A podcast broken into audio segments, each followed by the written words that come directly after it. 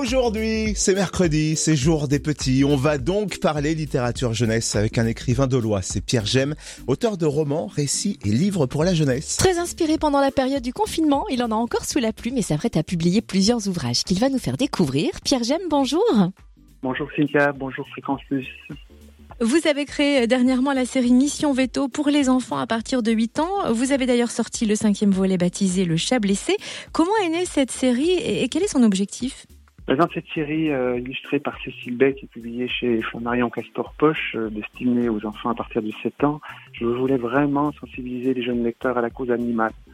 Qu'il s'agisse de gros animaux comme les veaux, par exemple dans une ferme, ou des plus petits comme le hérisson qui sera le, le héros du prochain tome à sortir début 2021. Et puis aussi faire découvrir aux enfants le métier de vétérinaire, qu'il soit rural ou vétérinaire de ville.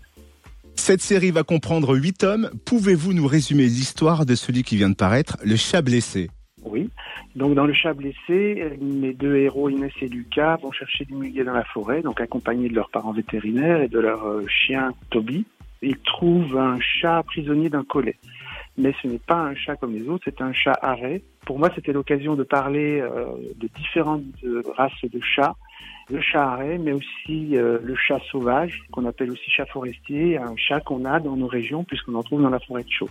Et puisque vous êtes très sensible à la condition animale, vous allez aussi publier les grandes histoires de la tanière le 30 septembre. Racontez-nous cette aventure.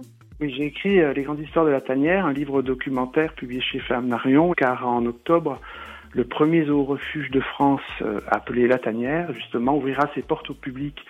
C'est un zoo très particulier parce qu'il récupère, sauve et soigne euh, des animaux en détresse. Alors que ce soit des animaux euh, issus de trafic, des animaux maltraités, abandonnés, qui proviennent de cirques ou de laboratoires. La plupart arrivent en piteux état, ils sont euh, réparés, comme ils disent, puisqu'ils possèdent la plus grande clinique de France vétérinaire au sein de ce zoo. Une fois soignés, les animaux sont replacés en général dans des parcs animaliers.